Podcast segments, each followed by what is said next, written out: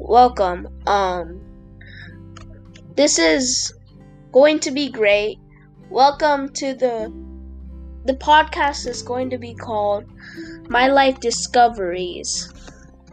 And we'll just talk about like my life and how I got my own discoveries and how I discovered some of the things I will talk about in the episodes that I will publish.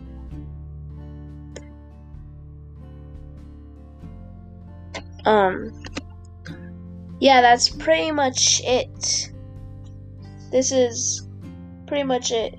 You're going to learn new things too and ask yourself questions. But I hope you will like the podcast.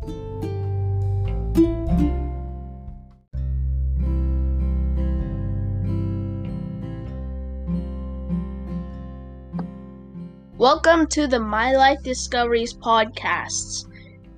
It's your host, Angel Penna. This is my first time doing podcasts ever. Now let's dig in into this first episode. Okay, as you read the title, yes, we are talking about procrastination. Now you may be asking, how did you get to here now? I mean, that's what I sometimes say to myself.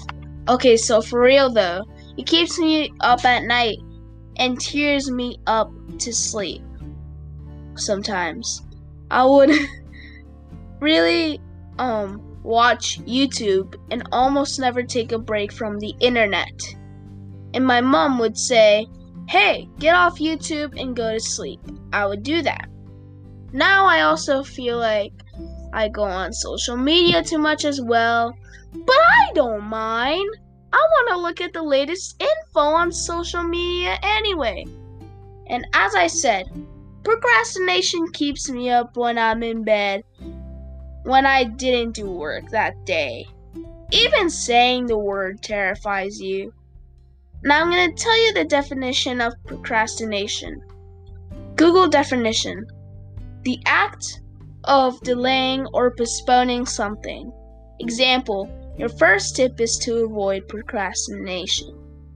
On days my homework would be due, I would either be toast or work on my homework early the day was due. Anyway, I would use the tactic of walking to my teacher and showing her the work I was, quote, procrastinating on and say that I'm in trouble but she would bump it up and say, You're walking laps. And that would do it, of course. But I think that's absurd, first of all.